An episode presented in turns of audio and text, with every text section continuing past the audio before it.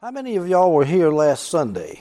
Do you remember I said there were three themes in the book of Revelation? What was theme number one? Number three, Okay, tell me theme number three. it was a new kingdom. That's right.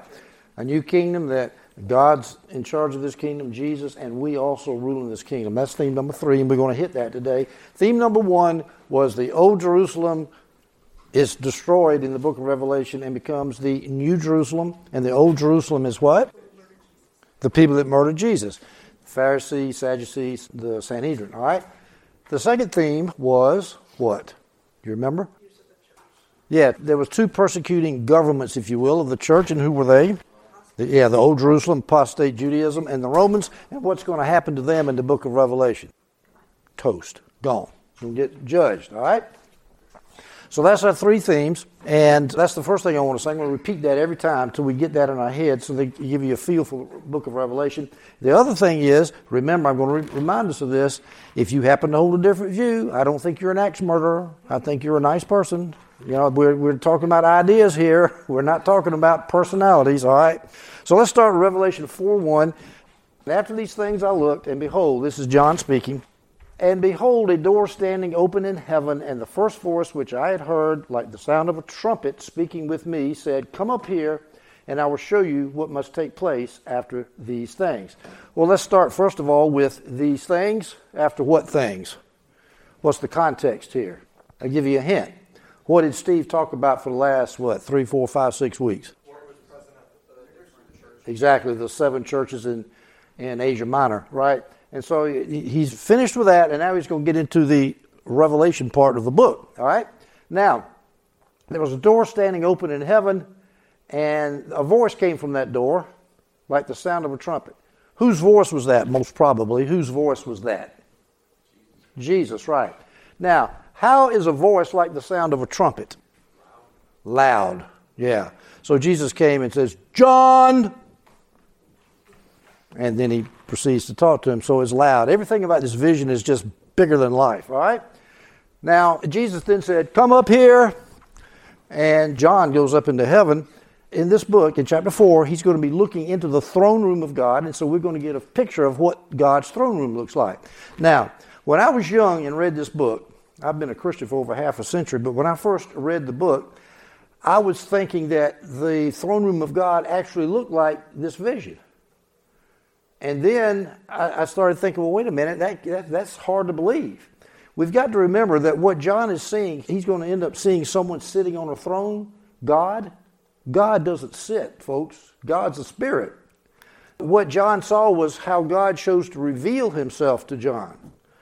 And so we're going to look into John's mind, but God is not a man. He's, he's not a spirit. He doesn't have a body. So we got to remember that. I mean, we're, we're going to see things in this vision. Eh, we're going to see a, a lamb with seven horns. That's not what's like in heaven. That's a symbol. Okay, so we need to get, keep that straight. Now, that would be a relatively easy verse, except for one thing. This verse is very, very, very prominent in a particular kind of futurism. Remember, I said there's lots of different futurist views of, of the book of Revelation. Many have, people have different views. It's a, Orthodox preterists have different views of certain things too. But in particular, the pre trib rapture theory is based on this verse. And therefore, since that theory is so prominent, especially in the South, we need to look at it and see where that theory comes from. Now, who can tell me what the pre trib rapture theory is? And that's true. And how long does this period of time where that the Jewish Christians are left behind on the earth and the church is taken up into heaven? How long is it? Terminate, but the tribulation. Seven years. Three and a half years. All right, so we got seven years. All right, let's say Jesus comes back right here at the end of time. That's the second coming, according to this theory. And then seven years before Jesus comes back, there's a, a seven year period of tribulation. Okay, it's called the Great Tribulation. Now, according to this theory, all of the, the seals, the trumpets, and the bowls, which are coming up in the next few chapters of this book, that all relates to Jewish people. Like you say, they're not really Christians. They get converted, hopefully, during this Great Tribulation. Not just Jews, but Gentiles too.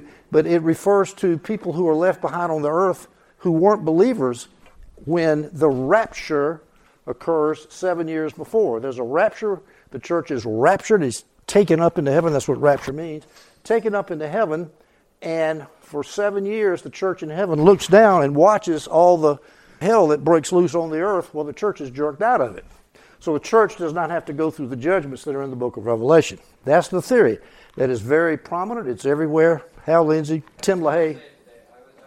There is a place in the Bible that says there's a rapture, the taking up of the church, but that's in 1 Thessalonians 4, and that's when Jesus comes back. But there is no place that says that there's a rapture that takes place seven years before the second coming of Jesus. There's no particular verse. So how do we get there? Well, this verse is one of the verses that's used to show this pre-trib rapture theory. All right. And how does it work? Jesus says, John, come up here. John is supposed to represent the church coming up into heaven. Okay?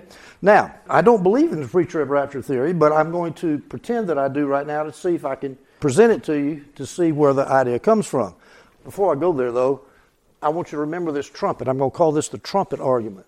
Jesus' voice is like a trumpet. 1 Thessalonians 4.16, I'll read it to you. For the Lord himself shall descend from heaven with a shout, with the voice of the archangel, and with the trumpet of God. And the dead in Christ shall rise first. So that's referring to when believers are caught up when Jesus comes back. And Paul in Thessalonians says this is going to happen with the trumpet of God. So the pre trib rapture theory connects this voice of Jesus speaking as a trumpet and the trumpet of God. All right? Now, I would say that's not very persuasive to me. I can't prove it right one way or the other. But I would point out that in Revelation 1:10 we hear another trumpet. I was in the spirit on the Lord's day and heard behind me a great voice as of a trumpet. That's in Revelation 1. So was there a rapture in Revelation 1? Because there's a trumpet voice. Is there a rapture in Revelation 2? Maybe there are two raptures. See, just because there's a trumpet there, that doesn't prove anything. But that's the first argument. Now, the second argument that says that there is not going to be a church during the seven year tribulation, because the church will be raptured up into heaven and just watching what goes on, is the fact that in these next several chapters, in fact, all the way through the seals, the trumpets, and the bowls, there's no mention of the word church. It's not mentioned. And so the argument goes like this well, since the church is not there, it's not mentioned. That's an argument from silence, and as you know, arguments from silence are relatively weak. The, the, silence has to be deafening before you can use an argument from silence persuasively, but that's the argument. Now, the problem with that argument is not only is the church not mentioned during the tribulation, but you go all the way to the end of the book of Revelation, you get to the alleged millennium or the new heavens and the new earth, and guess what? Church is not mentioned there either. So, should we say the church is not going to be in the new heavens and the new earth because the church is not mentioned? That wouldn't make sense, would it? Yeah, see, that's an assumption that proves too much. I mean, if you're going to say that the word church is not there, therefore the church is not there, well, you could say the same thing about the millennium or the, or the new heavens and the new earth. Now, just because the church is not mentioned here in these chapters that we're going to go through, the concept of the church is the word's not there, but the concept is. We'll see that when we get to the throne that God is sitting on and that John's going to see in his vision. He's going to see 24 elders around the throne. Those 24 elders stand for the church, I believe, and we'll see that in just a minute. Now, what is the problem if you believe in this pre trib rapture theory? John is writing to churches, and he's writing to churches that have specific problems, namely, they're either dead or they're dead orthodox or they're doctrinally lax or they're suffering persecution. He's writing to people who have real problems, and all of a sudden, the whole book of Revelation is taken up with things that are going to happen while they're, if they get raptured, they're up in heaven, and all this stuff is going down on earth. So, of what possible relevance is it to them? Why would John write a book that has no relevance to the people that he's writing to? And, yeah, there's no relevance to us either. Well, I don't know, but I know uh, millions of dollars have been spent on books about what happens in this seven year period written for people like me because I've read a lot of them and spent my good money on them. I mean, and besides, John was not writing to Jewish saints on the earth during the tribulation, he was writing to seven churches in Asia Minor. Well, can you imagine teaching that theory to Chinese Christians in the in the Cultural Revolution? I mean, Li Sheen was born during the Cultural Revolution. She'll tell you some stories of curly hair, I've read books about it. I've talked to people because I lived in China for so long. I Talked to people. They went through absolute hell. Every bit as bad as anything that you'll read in the book of Revelation. They weren't jerked out. So, you know, why do we expect some Christians are going to get jerked out of tribulation when actually in history we have Christians who have gone through stuff just as bad? So, any other comments? Yes, sir. Looking at using their Well, if you take after in the future sense, it would be after these things, 2,000 plus years after. If you take the preterist view, after these things in just a few years, when the seals and the trumpets and the bowls fall on apostate Jerusalem and destroy it. Theory of, the pre-trib rapture There was a guy named Darby who was upset with the uh, the coldness and the lack of spirituality in the Anglican Church, and so he's sort of a separatist. And they were having some prayer meetings, and some uh, little girl named Margaret MacDonald started having visions, and she started told Darby, or Darby heard of these visions. That's basically the pre-trib rapture theory. Darby was a very eloquent guy, and he took the theory and developed it into a doctrine, spread all through the Brethren. He started the Brethren movement, and then that developed into dispensationalism, and that's how it came to America. All right, so let's go to verse two. Immediately I was in the Spirit, and behold, a throne was standing in heaven, and one sitting on the throne. Now, first of all, let's notice that in the Spirit, John is seeing these things in a vision, all right? This is not, when we look at what John saw, we shouldn't say this is exactly what it's going to look like when we get to heaven, because this is a vision with a bunch of symbols in it, sign. And he saw a throne in heaven. What does a throne stand for? Anybody? authority. Authority, because a king sits on a throne. The throne was standing in heaven, and one, capital O, sitting on the throne. And who most probably is this one sitting on the throne? I would say God the Father. God the Father. We know it's God the Father because uh, he's going to later on in the vision ask the Lamb, Jesus, to come take the book. So it's two different. So this is God the Father, and one sitting on the throne. All right, now.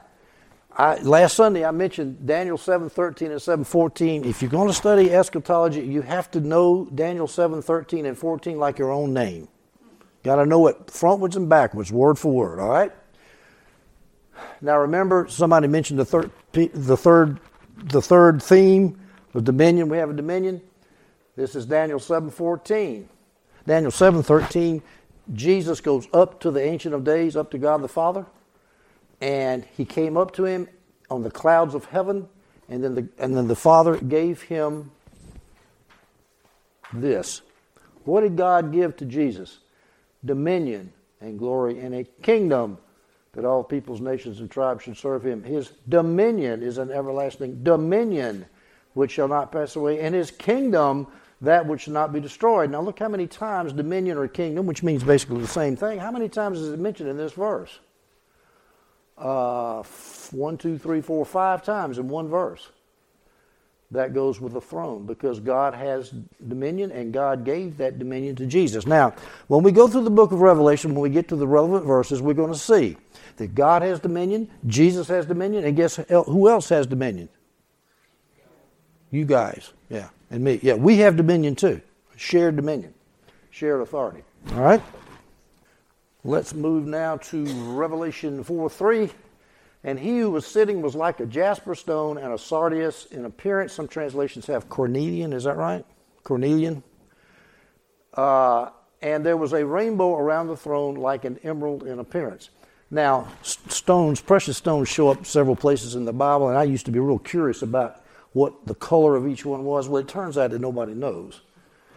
You know, they just don't. They got an idea. Jasper, if this is translated correctly from the Greek, is uh, it, it, could be any color. So opaque quartz. Sardius is uh, is a reddish type stone, dark red. Of course, emerald we know that that's green. Okay, so and and what's the purpose of all these stones, these bright colors? It's just to show the glory and majesty of God. It's just for stage effect. That's all. It doesn't have any uh, any prophetic significance at all. Now, let's look at this word rainbow. I've got it especially highlighted. What does a rainbow symbolize? That God was not going to judge the earth with a global flood. After Noah's flood, that's right. So it showed mercy, right? God is not is going to show mercy to his people. And it was mercy after what? What what After, after the destruction of everyone except for Noah and his family. Right. So it was mercy after judgment. Now as we go through this, we're going to see that there's symbols of in fact all the way through the book, it's a theme. You've got judgment everywhere, but you've also got mercy everywhere. The judgment is on the old Jerusalem, the mercy is on the new Jerusalem. All right, so this is a rainbow around the throne like an emerald in appearance. Let's go on to the next verse. Revelation 4 4. Around the throne were 24 thrones. This is around that one throne with one with God the Father was sitting on it. There were 24 thrones, and upon the thrones I saw 24 elders sitting, clothed in white garments and golden crowns on their heads. Now, thrones, we've already said, symbolizes what?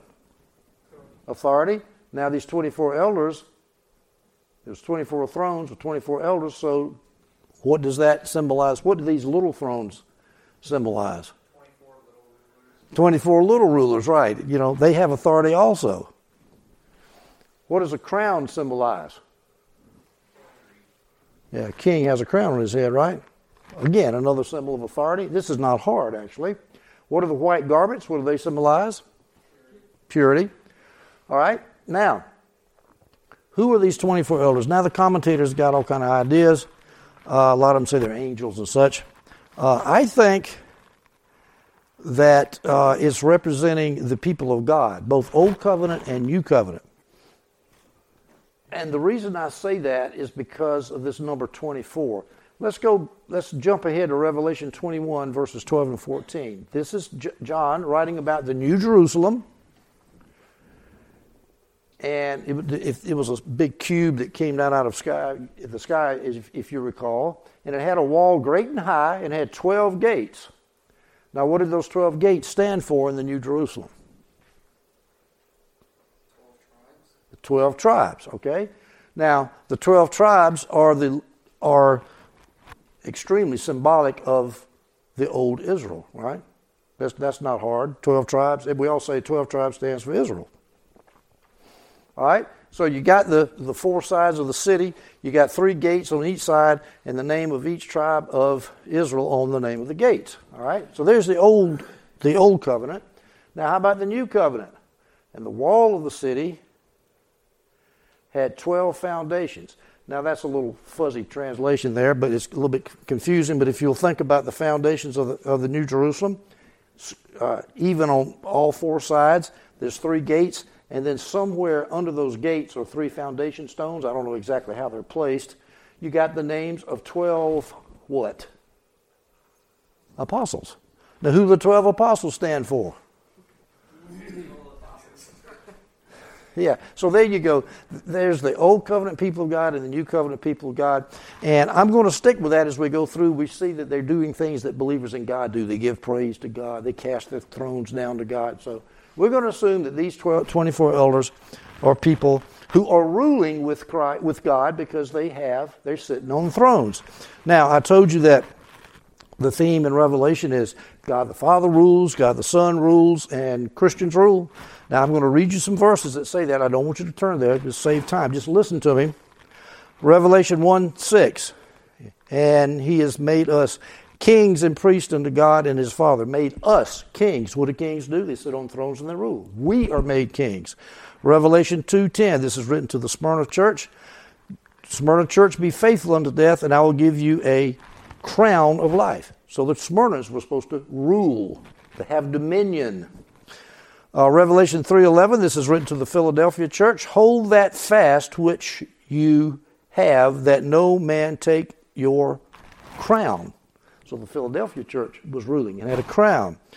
Uh, Revelation chapter 2 verses 26 and 27, he that overcomes, that's any Christian that overcomes these persecutions, and keeps my works unto the end, to him I will give power over the nations now, folks, power over the nations does not like sound like somebody that is hunkered down, uh, uh, scared to death about the Antichrist and the microchips and the pollution in the air and the and the blighted crops and all you know whatever else, the earthquakes, the famines, the great tribulation, all that stuff. The 200 million man army from China.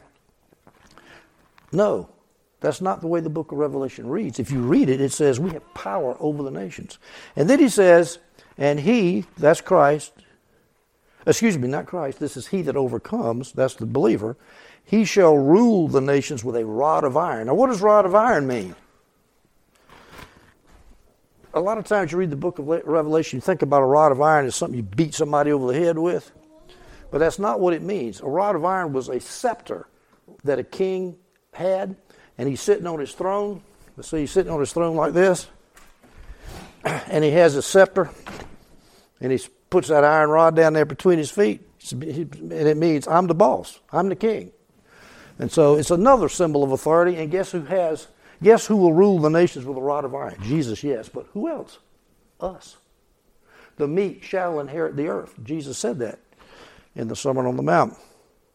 Revelation 3 9. Behold, this is to the church at Philadelphia. Behold, I will make them of the synagogue of Satan, which say they are Jews and are not, but do lie. Behold, I will make them to come and worship before thy feet, and to know that I have loved thee. The apostates are going to come down and bow down to the feet of the Philadelphians. And I have no trouble thinking that, that the dominion that the Philadelphians have also belongs to Christians. Revelations 3:21. This is to the church at Laodicea. To him that overcomes, and that word overcome is from Nikao, the Greek word for conquer. We get Nike, you know.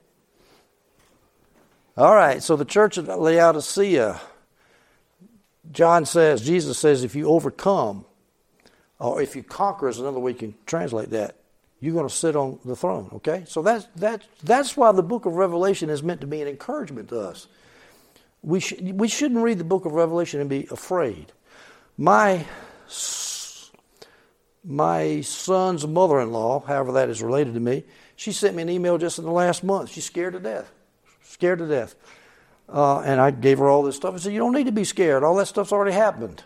Already happened to the, to the, to the Jews before AD 70. Then it's not, it's not going to happen to you. Something worse might happen with, with the government we got now. You know, it could be worse. But, but this stuff is not going to happen. All right. All right, let's move on.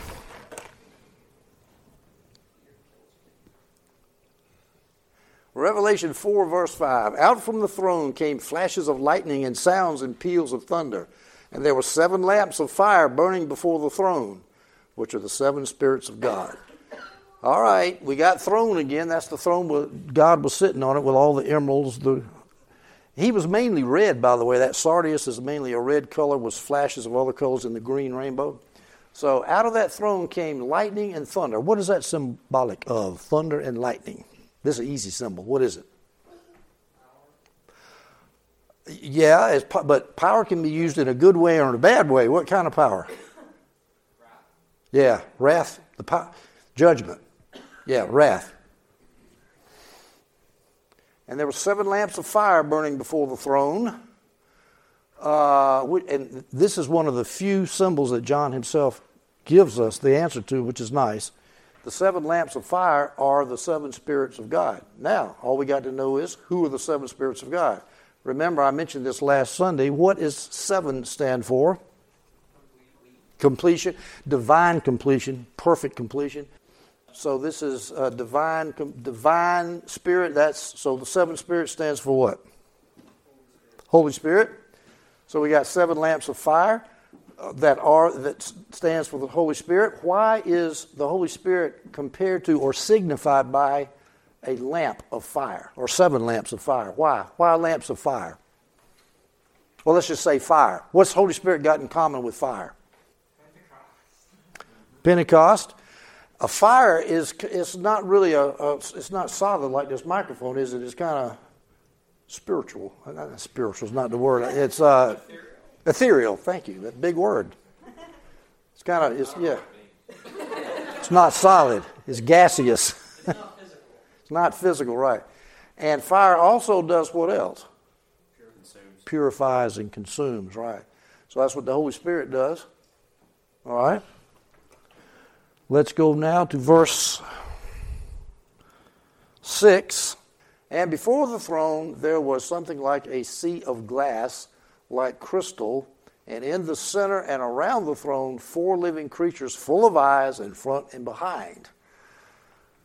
Okay, a sea of glass. So if you will picture that throne, and then you just see as far as you can look, a sea of glass, and, and think of the glass as being blue in color. The, 20, the four living creatures are in the center and around the throne. Now, it's not exactly clear how that is, but let's say, pretend that this is not the tabernacle. Let's say this is the throne. Those 24 elders could be all the way around the throne. They could be like this, halfway around in a semicircle. I'm just going to assume that they're all the way around. And uh, we have four living creatures, one on this side, this side, this side, and this side around the throne, okay? Now, what are those four living creatures? Well, the commentators speculate till the cows come home on what these creatures are.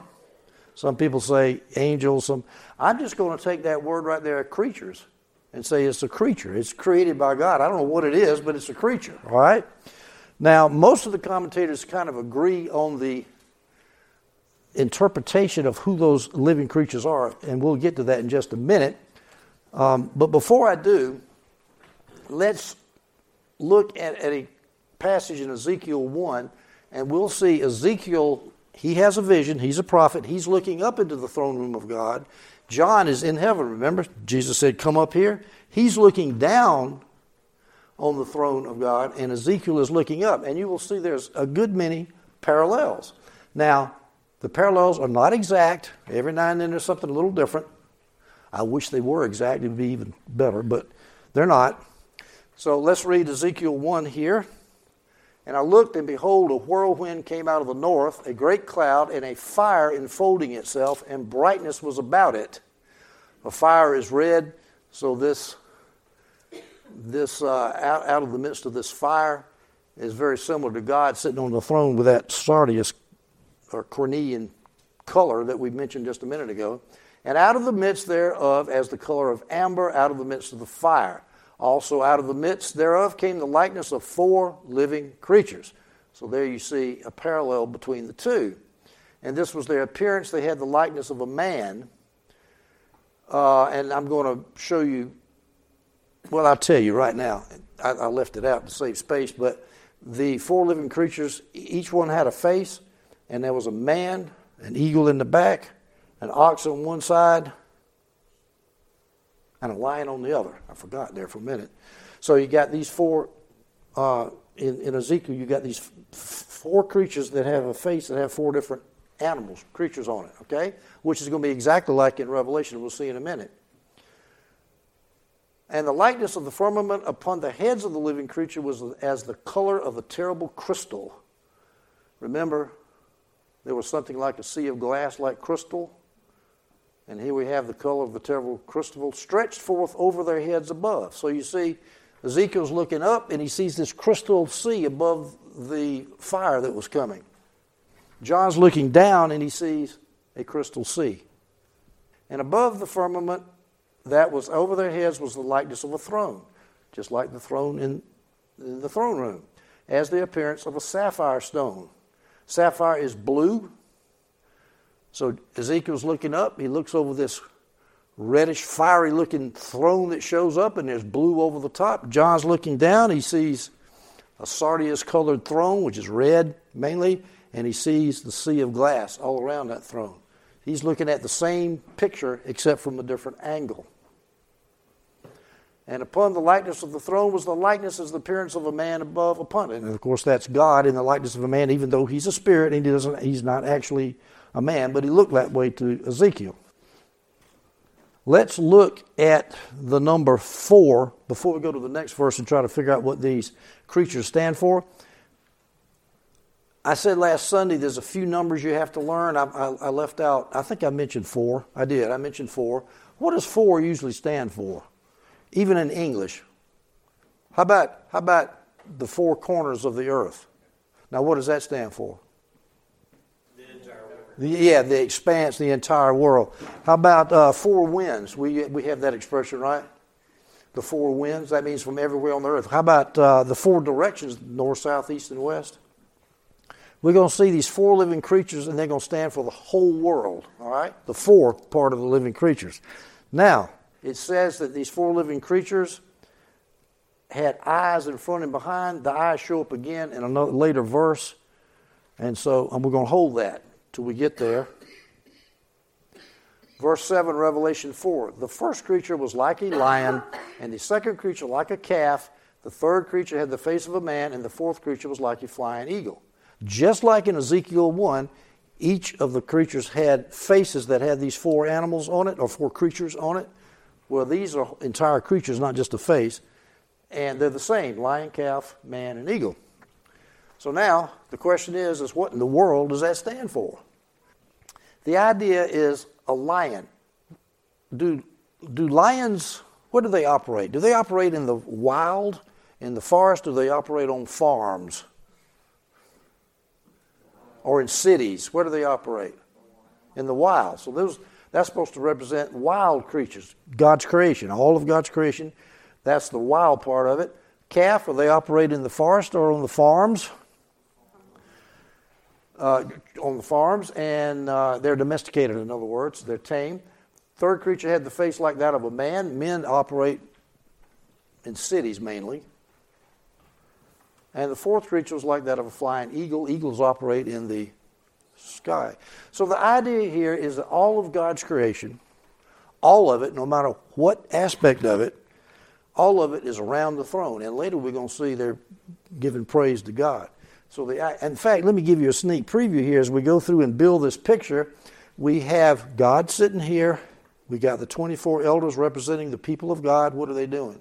They're praising God. We'll see in a minute. They're saying, Holy, holy, holy.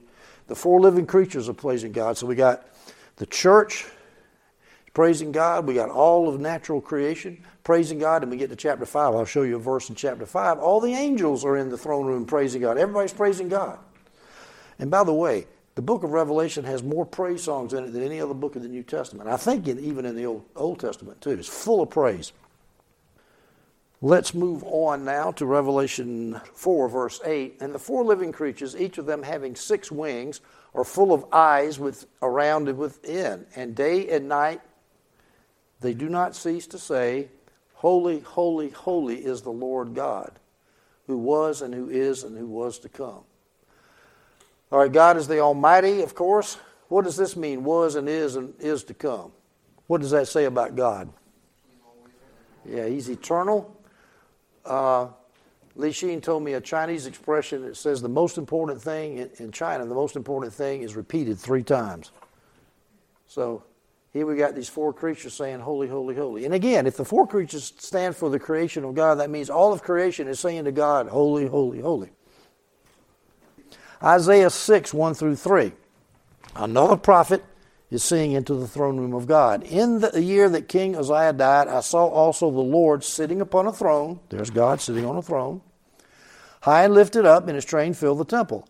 Above it stood the seraphims, thus an angel, two angels. Each one had six wings. With two, two wings covered the face, two wings he flew with, and two wings covered the feet. Okay? And one cried unto another and said, Holy, holy, holy is the Lord. So you see the parallels. You got four creatures in John's vision saying, Holy, holy, holy. And in Isaiah's vision, you've got two angels crying, Holy, holy, holy. All right? Now, let's see if we can come up with some meaning of the six wings. If we go to Isaiah, we see two wings over the face, like this. What do you think that symbolizes? God is too holy. Perfect. God is too holy to look at, all right? What about these two wings in the middle that make the angels fly? How do angels function? What do angels do? What is the function of angels? Yeah, but this is seraphim, it's not angelos. So uh, I'm just using angels because it's an easier word to understand. But angels do the will of God, right? the providential will of God, and so you got angels. You can fly fast with wings, right, to do the will of God. And again, this is speculation now. This is just, but I think that's pretty good suggestion. And this is Steve gave me this one this afternoon. The two angels, uh, the the, the two wings of the angels' feet, the two wings that the angels had covered their feet. So we got two up, two up here, two up here, and two covering the feet. What do those two that cover the feet? What do they represent? I ask you, Steve. Well, a lot of times when people saw God, He tell them to take their shoes off. They're on holy ground, so it might have something to do with that. Yeah. Go back to that holiness. Again, holy, holy, holy. The angel cannot stand on on, on uh, God's holy ground. Okay. Now let's look at this eyes thing. Now, later on in the next chapter, we're going to see the Lamb of God has seven eyes, and there seven is God stands for divine perfection, complete vision. So Jesus has, he can see everything. He is omniscient. Okay, that's an e- that's a relatively easy symbol. But here the eyes are on the creatures. And I had a lot of trouble with that. I looked at six commentaries this afternoon, only found one that even mentioned it. So let's see if you can come up with an idea of what it means. It's a little hard. What do you think the eyes on the creatures means? God's there. You can't escape His presence. Yeah. And His, what's that word? Omniscience. His omniscience, yeah. All right, let's move on to verses 9 and 11. And when the living creatures give glory and honor and thanks to him who sits on the throne, to him who lives forever and ever, the 24 elders will fall down before him who sits on the throne and will worship him who lives forever and ever and will cast their crowns before the throne, saying, Worthy are you, our Lord and our God, to receive glory and honor and power, for you created all things, and because of your will they existed and were created. See, creatures created, I think that fits the idea of the four creatures being created. Now, just review here, in my opinion, the 24 elders stand for what? According to Dan Trotter, the, yeah, the Old Covenant people of God and the New Covenant people of God. They're sitting on thrones and they have crowns on their heads, and look what they do. They cast their crowns before God's throne. So that's a relatively easy. Okay, Connie, I'll ask you for this one. Casting your crowns before the throne. That's an easier one. What do you think that stands for if the elders, the, the representatives of the people of God, they're taking their crowns and they cast them down and throw them down at the feet of God who is on his throne? Recognizing God's ultimate authority? Yes. Yes. The Old Testament and New Testament people of God, we recognize, even though we have authority and we're going to rule with a rod of iron the nations, our authority is derived from God's ultimate authority. You know the song that is that uses this phrase, right? Holy, holy, holy. Casting down their golden crowns beneath the glassy sea. Okay. Let me quote it. It says, Holy, holy, holy, all the saints adore thee, casting down their golden crowns around the glassy sea. Cherubim and seraphim falling down before thee, who were and art and evermore shall be. So that song came right out of the book of Revelations. All right, so now we've got the elders praising God and the creatures praising God, and I told you angels were going to join into this uh, chorus. Let's look at this. Take a sneak peek in the next chapter, verse 11, chapter 5. Then I looked and heard the voice of many angels around the throne. That's the throne that God's sitting on, and also of the living creatures and of the elders. So now we got angels, the four living creatures, and the elders. Their number, that's the angels' number, was countless thousands plus thousands of thousands. In other words, innumerable. Just angels everywhere. John sees this. And what are they doing? They're praising. Ladies and gentlemen, we are finished with Revelation 4. I'm going to make a couple of application points here, and then I'm, if you have any questions, you, you can ask. Um, first of all, and I mentioned this already, I'll mention it again. We have dominion with God the Father and Jesus his Son. We rule with him. We do not need to be intimidated by the persecuting environment that we live in. I believe beyond a shadow of a doubt this country is headed for persecution. I used to say I thought so. I'm convinced of it now. But that doesn't matter. There's a spiritual authority that we have as Christians, and we don't need to be intimidated by the culture that hates us, that demonizes us, that marginalizes us, that fires us from jobs, that, that shuts our uh, bakeries down if we don't sell to sodomite marriages, uh, people involved in sodomite marriages. We don't have to be intimidated by all that because we rule and we reign with Christ. Second thing is, if all this worship is going on in the throne room of God, what should we be doing? you know, because I was studying this today. I think, you know, I used to just get psalm or get a psalm and say, God, I praise you, and I just read the psalm, you know, and, and or memorize it's even better and just praise Him for who He is, what He does. God loves that, and He demands that actually, and so the Book of Revelation gives us a great role model, a, a, a, an object lesson, if you will, of what we should be doing as Christians is praising Him constantly, not stopping ever, always, even when things are bad. All right, let's pray. Thank you, Lord, for this time together. I just praise you, Lord, that that we do have dominion with you, that we one day the meek will inherit the earth, Lord, and as we walk in our proper authority, which is humble authority because we're under your authority.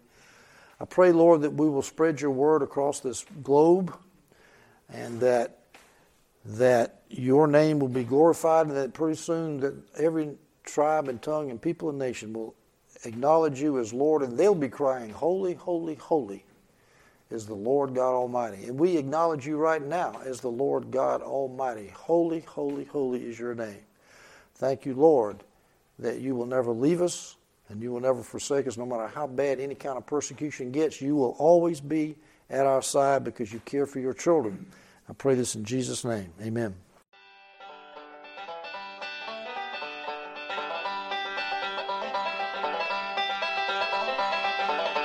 This message was produced by the New Testament Reformation Fellowship, reforming today's church with New Testament church practices. Permission is hereby granted for you to reproduce this message. You can find us on the web at www.ntrf.org. May God bless you as you seek to follow Him in complete obedience to His Word. May your faith in the Lord Jesus be strengthened and your daily walk with Him deepened.